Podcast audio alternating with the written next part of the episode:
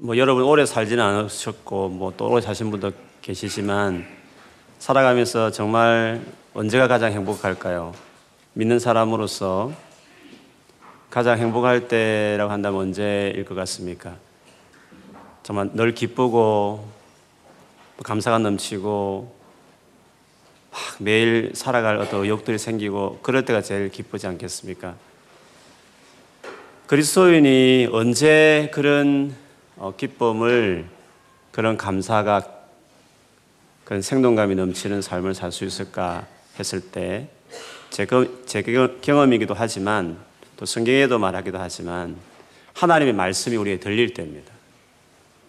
하나님께서 내가 이런 말씀을 하시는 것 같아 라는 어떤 자기 안에 그런 뭔가의 마음이 들 때, 하나님 말씀이 내게 들리기 시작할 때, 그때가 그런 마음을 갖게 되죠. 상황이 아무리 어려워도 힘들어도 하나님께서 내게 뭔가 말씀하심이 있는 것 같다 하는 뭔가 깨달음이 있다든지 어떤 생각이 있다든지 아, 이렇게 살아야 되겠다 뭔가가 생긴다든지 이렇게 할 때 하나님 뭔가 내게 주신 사인 같고 뭔가 하시는 어떤 루트든지 간에 그런 게 있을 때에 하나님의 사람들은 행복하죠. 73편 우리 아침 묵상할 때 제가 나누게 된 10편 73편에 보면 아삽이 그 시를 썼는데 그는 인간적으로 너무 어려웠어요. 매일매일 불 받는 것 같고 일이 안 풀리고 어려웠어요. 대신 악인들은 잘 되고 건강하고 사업을 해도 계획한 것보다 더 잘 되고 많은 사람들이 우부루하면서 몰려들고 그 사람 주위로 그렇게 했습니다. 그래서 아삽이 좀 시험에 들었죠. 아, 예수 믿으면 좀 복을 받아야 되는데 이게 뭐지? 라고 생각했습니다. 물론 그 시의 끝에 가보면 자기는 복 있는 사람이라고 고백하죠. 내같이 하나님을 가까이 하는 사람이 복이 있는 사람이고, 대저 주님을 멀리 하는 자들은 엄녀같이 망할 거다. 낭떠러지 위에서 훅 밀어버리면 떨어질 사람들이다. 그렇게 기도하는 중에 하나님 그걸 깨닫게 하셔서 막 감격해 하는 하늘 아래 땅 위에 주밖에 사모할 사람이 없다고 그래 고백하면서 감격해 하죠. 근데 그 아삽이 고백하기를 자기 삶은 인간적으로 어렵고 힘들었지만 곰곰이 돌아보니까 자기가 늘 주님과 함께 했다는 거예요. 그리고 주님은 오른, 주님은 자기 오른손을 꼭 붙들어 주셨다고 그렇게 고백을 했어요. 그러면서 자기 삶의 특징을 하나를 말했는데 73편 24절에 보면 주의 교훈으로 나를 인도하시고 후에는 영광으로 나를 영접해 주실 것이다. 이런 고백을 해요. 즉 그의 삶의 특징이 있었는데 뭐 상황은 어렵고 힘들고 막 그랬어요. 그렇지만 주님께서 교훈으로 말씀으로 나를 인도하셨더라. 그게 하나님과 함께하는 것이었구나. 그런 삶이야말로 행복한 것이구나. 그런 것을 이야기했어요. 아무리 세상도 잘 나가도 하나님 말씀하심이 없는 그런 감각이 없이 그냥 매일 살아가는 사람들은 행복한 게 아니라는 거죠. 벼랑 끝을 향해서 달려가고 있을 수도 있다는 거죠. 그렇지만 자기는 힘들었지만 하나님 말씀하심이 있었구나. 나는 행복한 사람이었구나. 이런 고백을 했다 했습니다. 10편 1편도 누가 복 있는 사람인가? 자기 생각이 가득 찼어. 주관에 가득 찼어.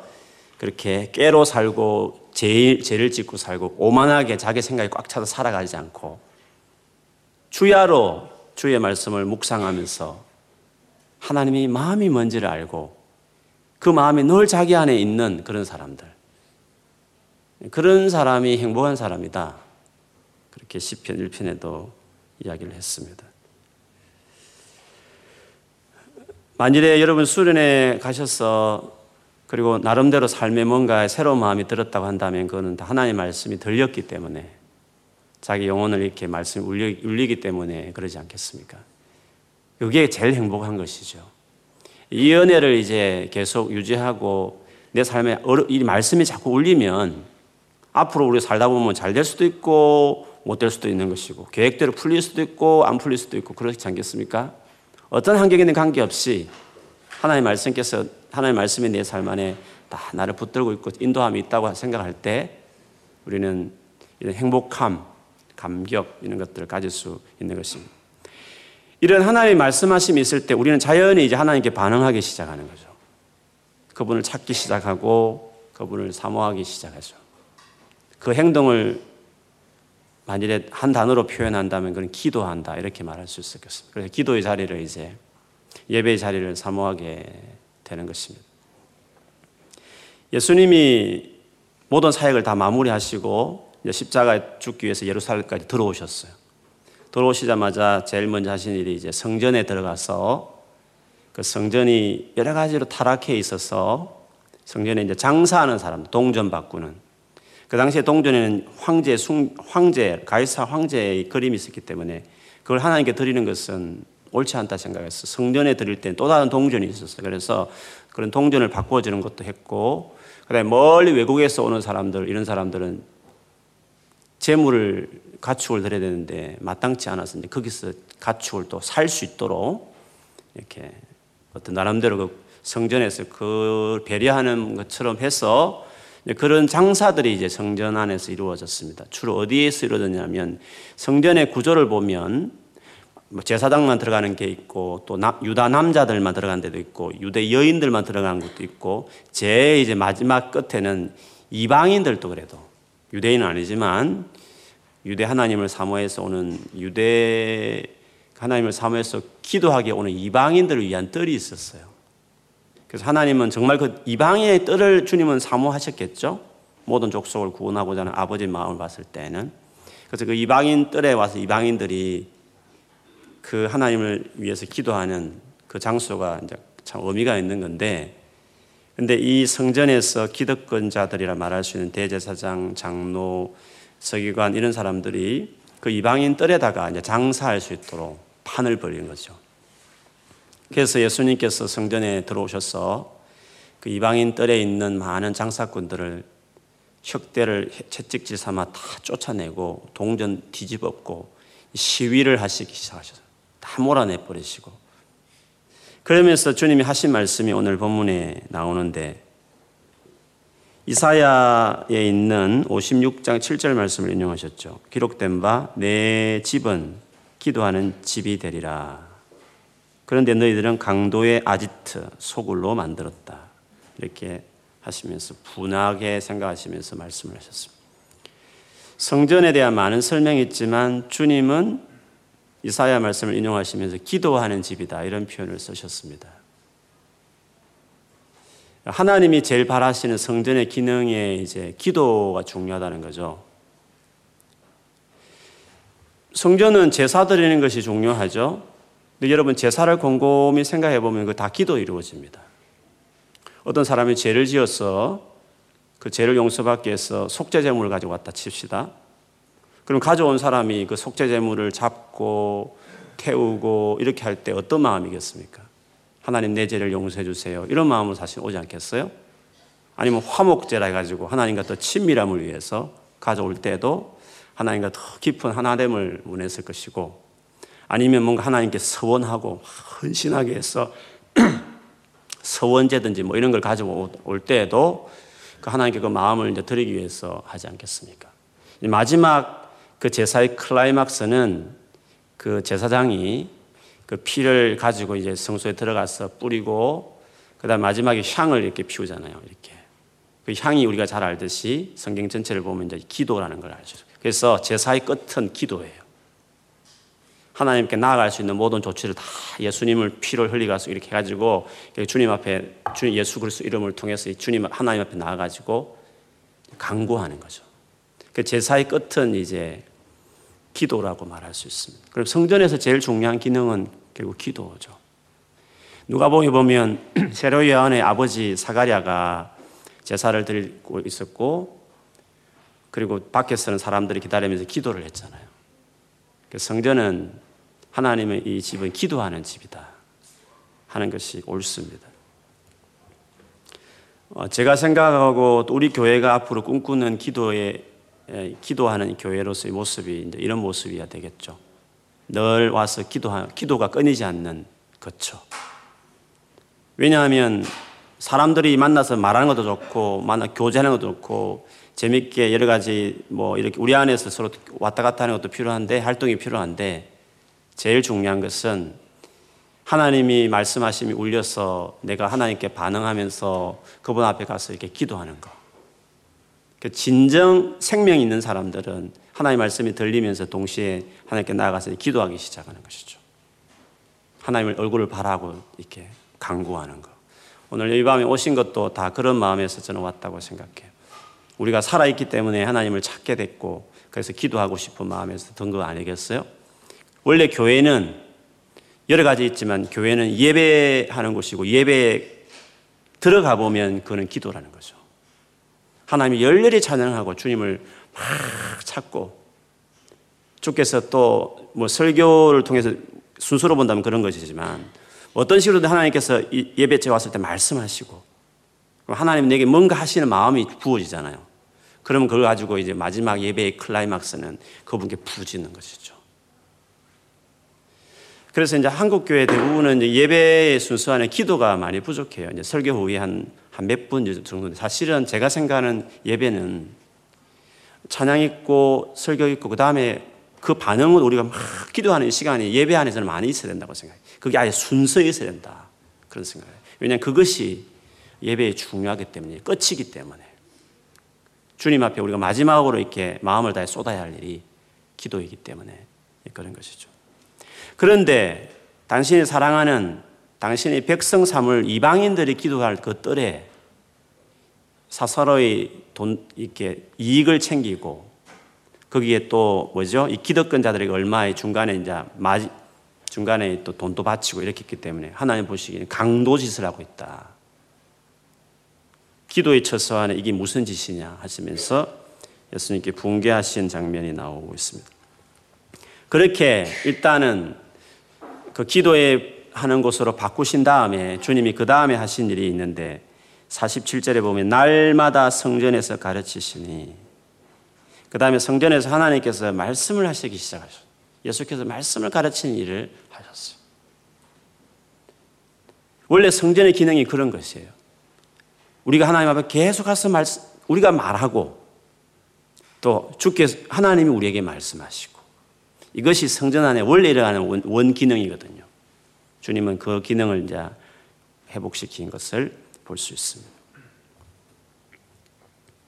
근데 이렇게 제대로 돌아가고 있는데 20장에 가보면 성전에 이제 그 리더들, 대제사장들과 서기관들이 장로들과 함께 가까이 와서 무슨 권위로 이렇게 누가 이렇게 하라고 했는지 네가 하는 거냐 누가 시켰어 하는 것이냐 이렇게 해서 그들이 예수께 이렇게 성전에 소란케 하고 이렇게 성전을 이렇게 기능을 돌리게 하는 이 행동, 처신하는 것이 누구의 이름을 하는 것인지에 대해서 예수님께 묻기 시작했죠. 그때 예수님이 직접 답변하지 않으시고 내가 하는 질문에 답을 하면 내가 그 대답하겠다 했어요.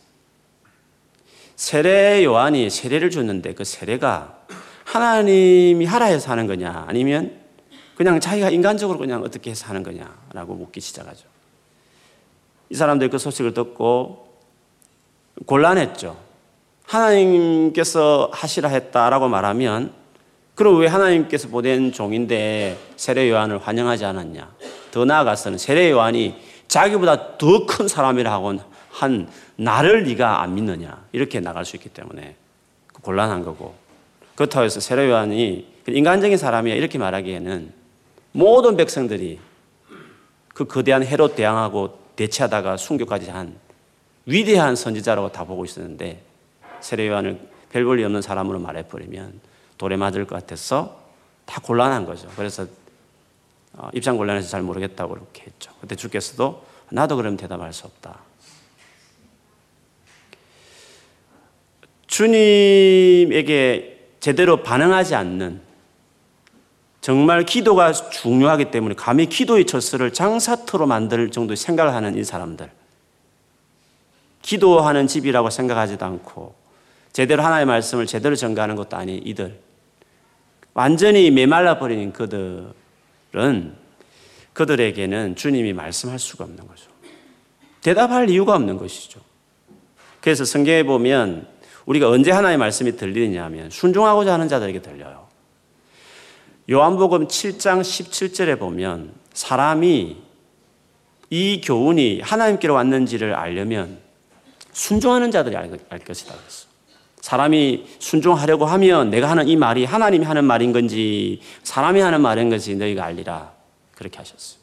하나님의 음성 듣기에 대한 많은 말들이 많고 특히 와인같이 이제 음성 듣기 훈련도 시키고 이렇게 하는데 근데 제가 뭐 관련된 책도 읽고 관심이 있어서 한때 한국의 패션처럼 이렇게 흘렀기 때문에 또 YM DTS 훈련도 많이 받아서 이제 그것들이 교회 안에 이제 많이 보편화되기도 했죠.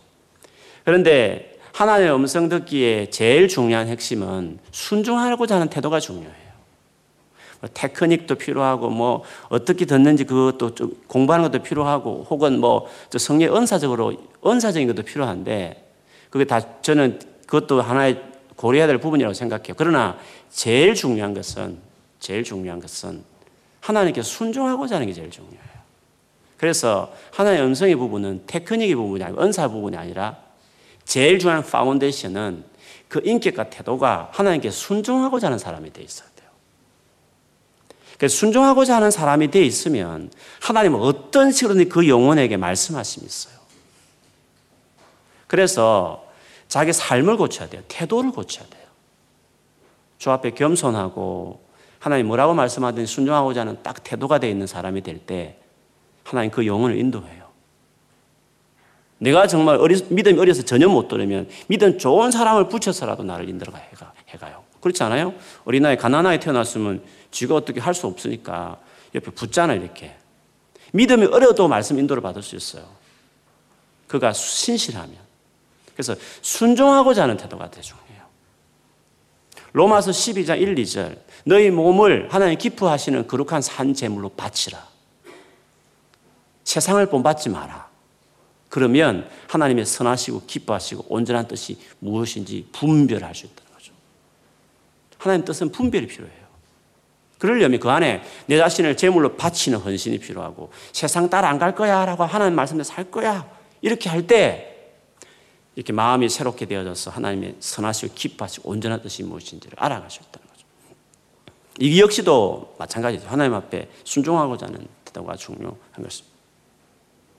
이 사람들은 그런 태도가 되어 있었기 때문에 주님께서 가장 기본적인 답임을 불구하고 대답하지 않겠다. 너에게 대답할 가치가 없다. 라고 그들에게 말하지 않았어요. 성전에 매일 가르치고 백성들은 사무에서 말씀을 들어왔기 때문에 가르쳤으나 이들에게는 전혀 하나님께서 예수께서 말씀하지 않으셨죠. 그러면서 이어서 이 방금 이 일과 연이어서 답변처럼 사실 주님이 비유를 말씀하이 비유 속에 무슨 근위로 일을 했는지를 주님은 사실 설명해요.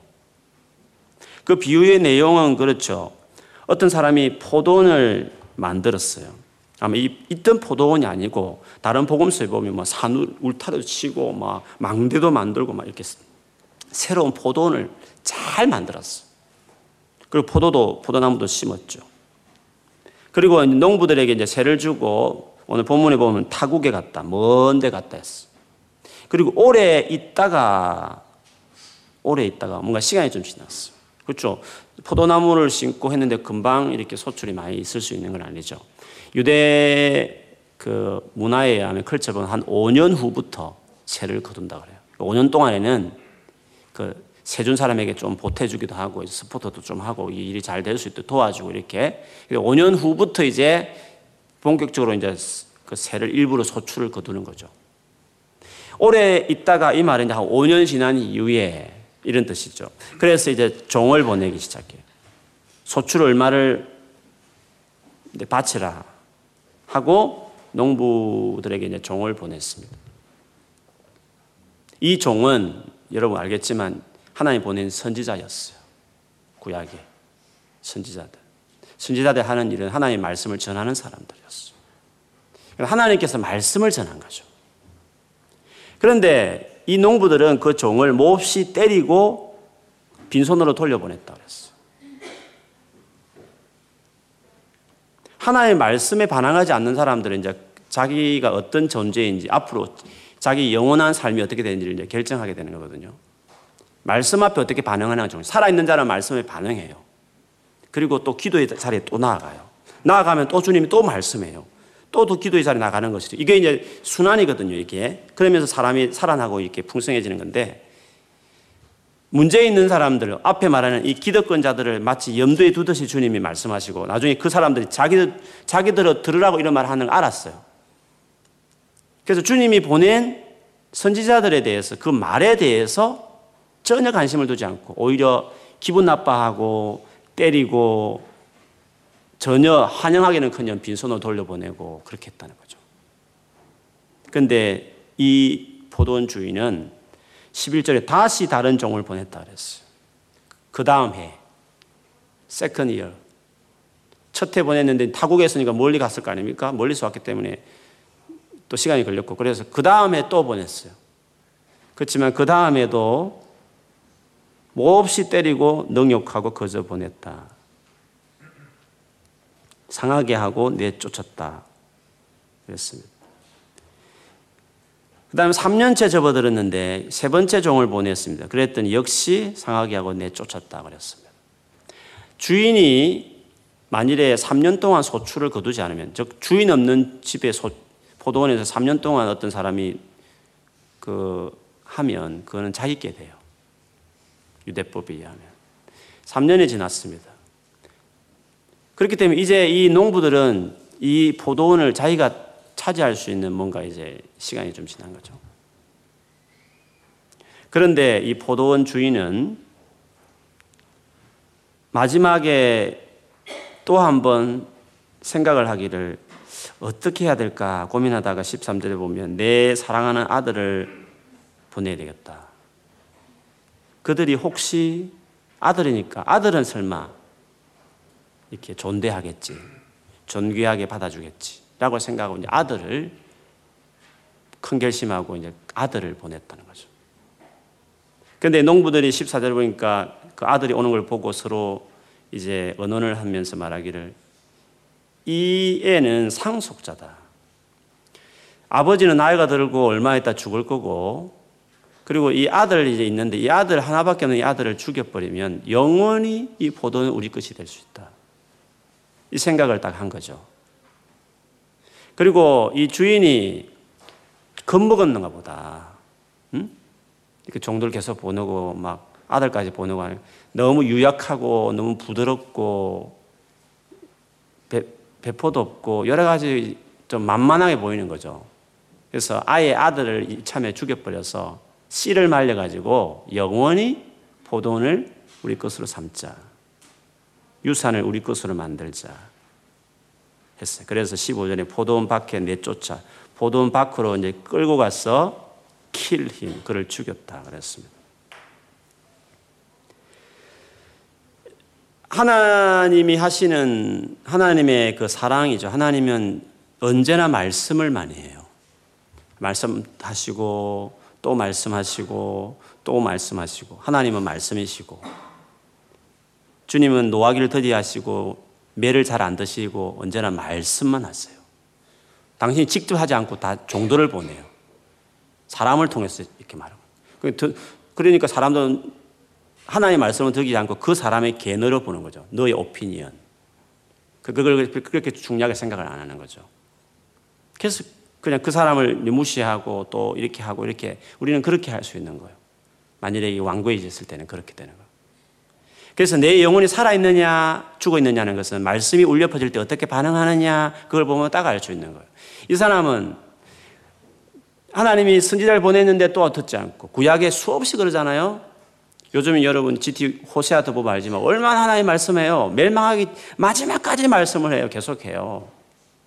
그 불쌍한 호세아 평생에 결혼이 좋은 가정이 꿈꾸는 그 꿈꿈을 하는 사람인데 그 장녀하고 결혼시켜 가지고 그걸 모델 삼아서 하나님 사랑을 선지자는 자기 가정 하나를 완전히 희생시키면서까지 메신지로 살았거든요. 그렇게 한 당신의 종 하나를 고통스럽게 하면서까지 그렇게 말하기를 기뻐하셔요. 끊임없이 설득하려고 그래요. 마지막까지 듣지 않은 멸망시키는 계속 경고하시거든요. 그걸 제가 생각 한 40년을 했어요, 하나님께서. 북이스라엘 멸망.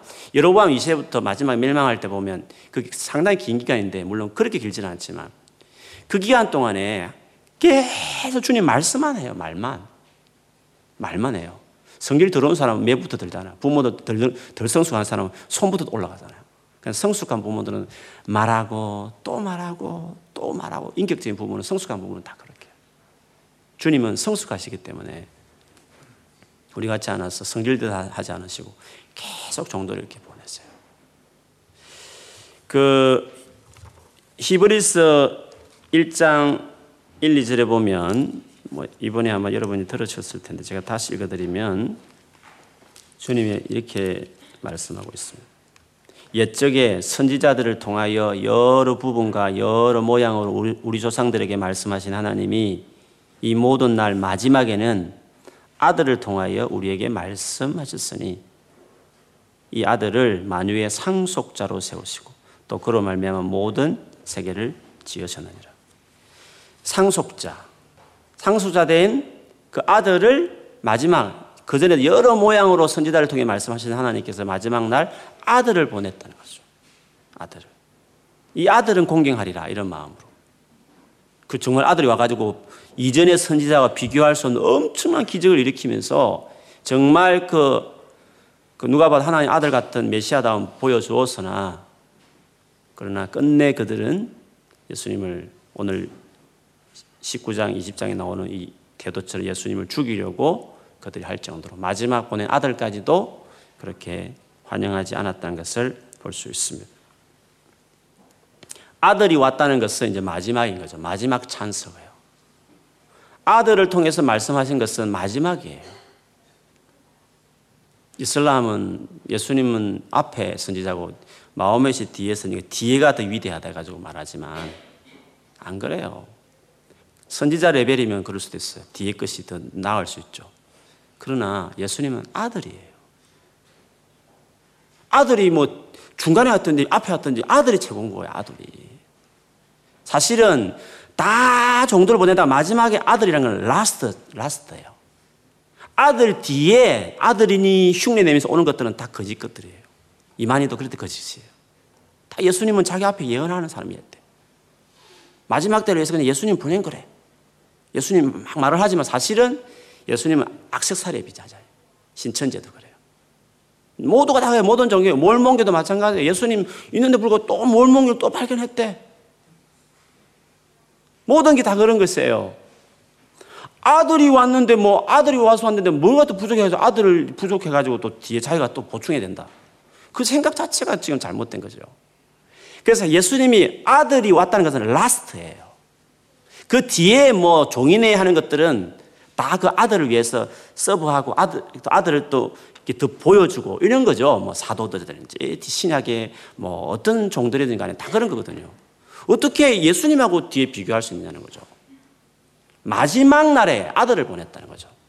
그래서 우리가 성경이 이제 더 이상 기록되지 않는다고 말을 하는 이유는 아들이 오셨고 그 아들의 기록한 것을 보존했던 사도들이 오셔서 이제 성경을 기록한 이후에는 또다시 성경이 기록될 필요가 없어요. 그렇지 않습니까? 완전한 분 오셨으면 그 오신 그것을 오신 걸 잘 기록한 그 시대로 그냥 끝나야 되는 거예요. 더 이상 더 이상 성경이 보태질 이유가 없어요. 보탠다는 것은 아들이 부족하니까 또, 또 다른 뭔가 필요하다 이런 뜻이잖아요. 물론 하나님이 뭐 구체적으로 우리 삶에 필요한 뭐 팩티컬하고 개인 적용적으로 하는 것은 성령이 얼마든지 말씀하실 수 있지만 프린스플 원론, 원론적인 진리의 측면에서 뭔가 그 우리 삶의 중요한 방향을 제시하는 그런 계시는 예수님 오신 이후로 끝나야 되는 거예요. 그게 상식적인 것이에요. 그래서 더 이상 성경이 기록될 필요 없다. 성경 외에 또 몰몬경이 있어야 되고 뭐 다른 성경이 있어야 된다. 이렇게 말하는 것 자체가 얼마나 그게 자체가 사기다는 것을 그 근거를 어떻게 할 수 있냐면 예수님이 마지막에 하나님 보내는 아들로 말씀하신 것이다. 그걸 통해서 우리가 할수 있는 거죠. 마지막 보낸 아들을 만약 거부한다는 것은 더 이상 가망이 없는 거죠. 그래서 농부를 진멸하고 그 포도원은 다른 사람에게 주리라. 그 주인이 오셨어. 사랑이 많은 하나님이 너무한다 이렇게 하지 마세요. 앞에 수없이 하셨어요. 오히려 우리가 생각하기는 이런 생각이 들어요. 이 주인이 참 어리석다. 그런 생각이 들잖아요. 한 번 종을 보냈을 때 때려 막 때려서 막 멍들게 해가지고 빈 털털을 보냈을 때 우리 같으면 바로 그 다음에 군대를 가져와서 전멸을 시켰어야 되는 거예요. 이 종은, 이 주인은 그렇지 않았어요. 또 종을 또 보냈어요. 또 그렇게 했을 때는 그 다음에 진짜 두 번 정도 그렇게 한 것도 잘한 거예요. 바로 가서 또 가서 완전히 작사를 했어요. 옳았어요. 그렇지 않습니까? 근데 이 주인은 또 세 번째 또 보냈다는 거예요. 3, 세 번, 3, 세번 좋았어. 그렇게 또 종을 그렇게 했으면 내가 세 번까지 참아서 많이 참았다는 거죠. 바로 가서 착사를 했어야 돼. 완전히. 근데 이 주인은 자기 아들을 종을 그렇게 대하는 거 보면 아들을 어떻게 할까 좀 걱정도 했을 텐데 주인은 고민 고민하다가 아들까지 이제 보냈다는 거죠. 하나님의 놀라운 사랑을 여기서 우리가 볼 수 있어요. 그래서 이제 예수님 앞에 예수님을 믿을 것이냐 말 것이냐. 예수님을 통해서 마지막으로 하나님이 어떤 분인지를 말씀하셨는데 그리고 잃어버렸던 하나님 여러 가지 추측도 많은 이 세상 가운데 진짜 하나님이 누구신지 그 하나님 아들이 오셔 직접 말씀하셨으니까 온 인류에게 마지막 찬스로 이제 말씀하신 거잖아요. 그리고 그 아들이 죽었잖아요. 그러면 이젠 더 이상 기회가 있을 수 없는 거죠.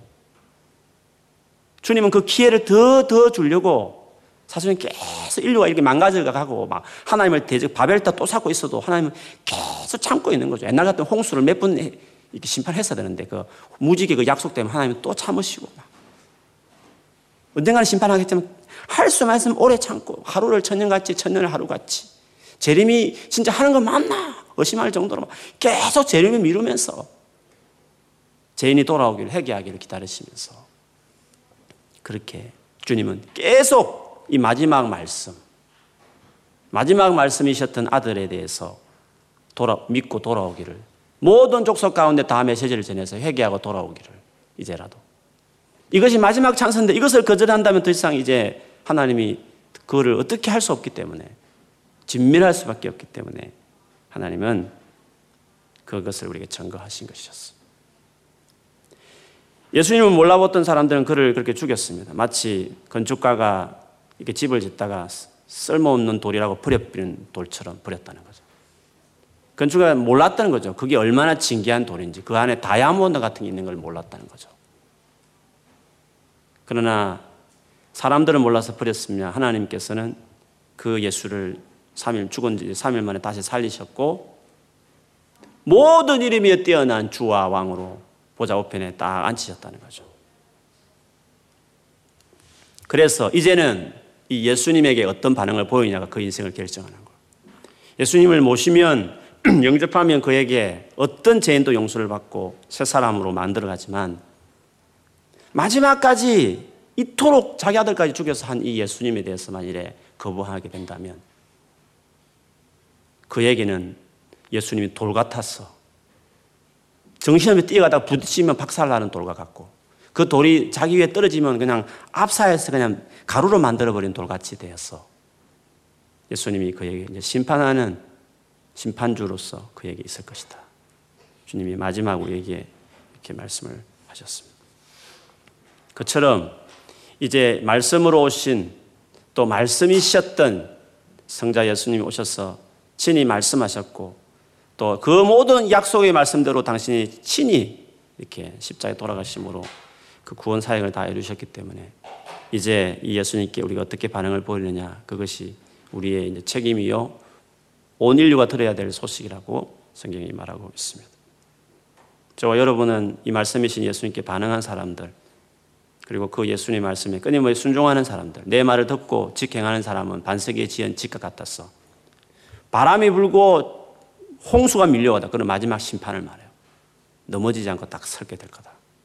그러나 그렇지 않은 자들은 모래에 지어진 철처럼 다 무너지게 될 것이다. 세상에 아무리 그럴싸한 빌딩을 쌓고 왕궁을 건설해도 하루아침에 다 무너질 것들이라고 이렇게 말씀을 하셨어요. 그러므로 이제 예수 그리스도를 영접하고 난 이후에 끊임없이 그분의 말씀에 이제 순종하고 반응해 가면서 그리고 주님께 나아가서 기도하면서 살아가는 삶을 살면 우리에게 말할 수 없는 영광이 기다리고 있을 뿐만 아니라 살아가는 동안에도 비록 삶이 어려울 수도 있지만 정말 하늘 아래 땅 위에 사모할 자가 주밖에 없다고 감격해 하면서 내가 행복한 사람이라고 말할 수 있는 그런 생동감 있는 삶을 살아갈 수 있을 것이에요.